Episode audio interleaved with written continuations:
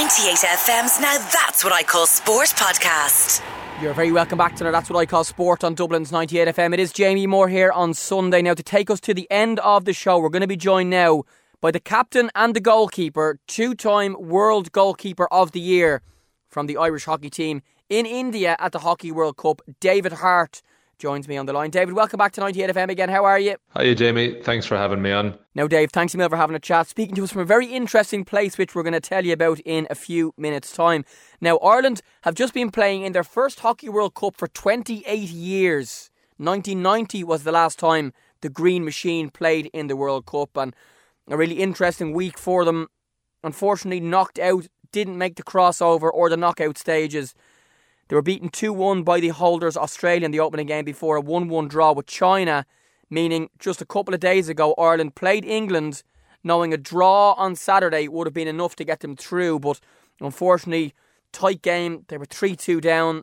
Ended up taking off David, the goalkeeper, to put on an extra outfielder for the final minutes and lost the game 4 2. So, unfortunately, David, a disappointing end to what you'd hope would be a better week. Yeah, unfortunately, uh, bitterly disappointed the way the World Cup has ended for us, and uh, essentially not getting through to the next round. And for our main aim of a quarter final is uh, pretty difficult to take at the minute.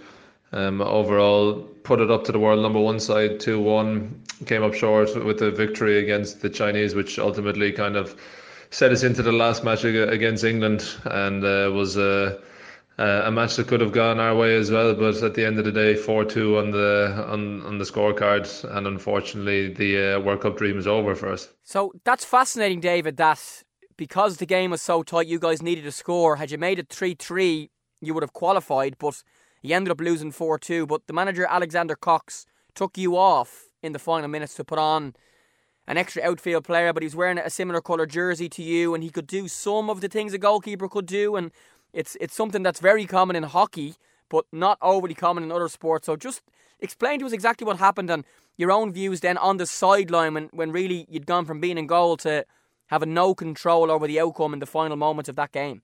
Uh, listen, it's it's never nice looking from the side. To be honest, at the end of the day, part of this uh, fantastic team and anything that we could do to try and push forward to get that equaliser was something that I was, I was, happy to do and be involved in. But it's an awful lot harder looking on from the side, knowing that you're completely helpless and have no ability to, to shape the outcome of the game. That tactic is uh, known as kicking back, where you substitute your goalkeeper off and put a, a, player on with a similar coloured shirt as the keeper, and they have all the rights basically to a to being a goalkeeper inside the circle so they can dive, use their feet, their body to block shots, intercept, slides, whatever they need to do, and won't get penalised like a normal field player.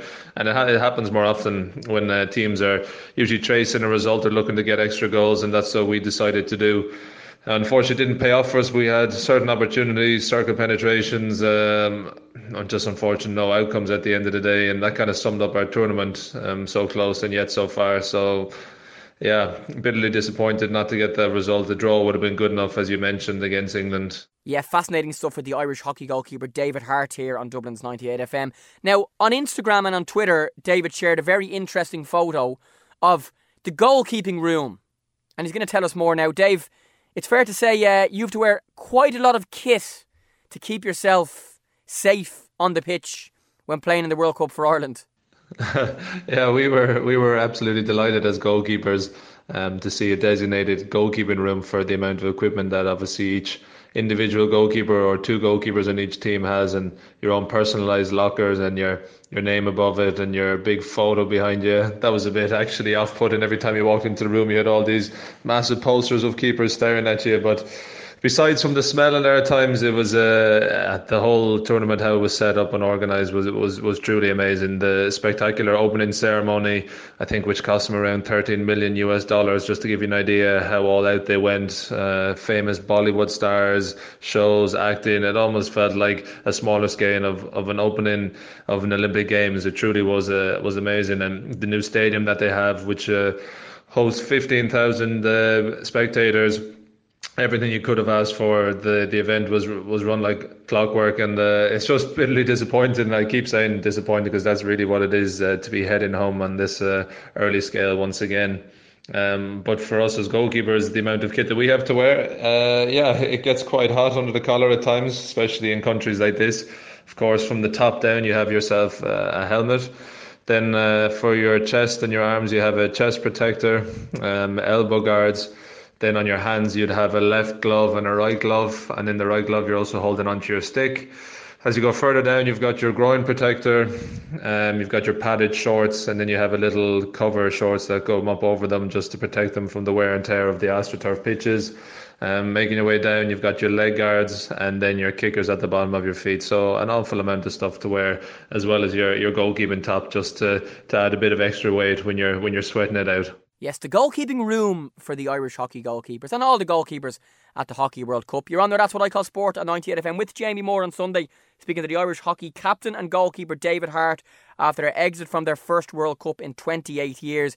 Now, Dave, I know so much ever went into raising the money to be there and getting there, qualifying, and I know you'd hope to do better, but what are your feelings overall, uh, you know, a few days after that English defeat now when you can look back and, and you can say, well, listen, we've qualified for our first ever World Cup, but we'd hope to do better. Anytime getting an opportunity to represent your country is special, but to to do so on such a stage, the World Cup, not been there in 28 years, it's bittersweet kind of to hear, you know, oh yeah, but you did so great to get there. That's that's certainly not what we're about.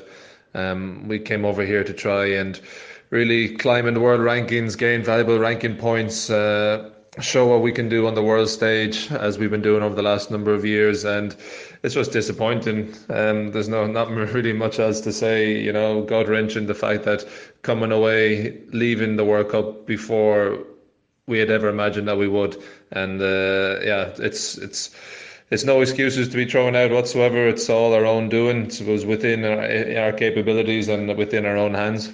And uh, yeah to, to to head home uh, just after the pool phase is something we're going to obviously have to analyse and reflect on, and then uh, see what we can do moving forward towards a busy 2019 for Tokyo Olympic qualification. I know as well you've spoken a lot about the support from home, and you know you nearly didn't make this World Cup due to an injury as well, and I think there was about 30 kind of Irish fans there for all the games, of course, in India, so it's not exactly on our doorstep as well, and, and lots of support here at home. The games were live on on TV, and you know if we looked at Facebook and Twitter and Instagram as well, lots of well wishes from the Irish sporting community and beyond as well. So to be able to walk out to play in the World Cup, listen to the Irish national anthem with your own close family there as well, must have been a very nice moment for you. Yeah, the the support we received was absolutely phenomenal. Not only just from back home and the hockey community and the wider community after the the success during the summer of the of the women's side, you know, the actual growth and interest in, in hockey as a sport has increased, you know, to no end and long may that continue. But to, to look up and see a little pocket of about 30, 35 uh, supporters all the way from Ireland coming over was something really special.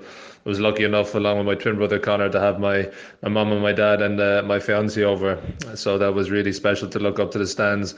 After the national anthem's just been played, you're about to go and represent your country in a World Cup game to give it all and to, to do it for those kind of people. And that was certainly an extra dimension that was uh, added to the game, knowing that you're that those um, people have been with you from the start and travelled halfway around the world just to be there to to witness that.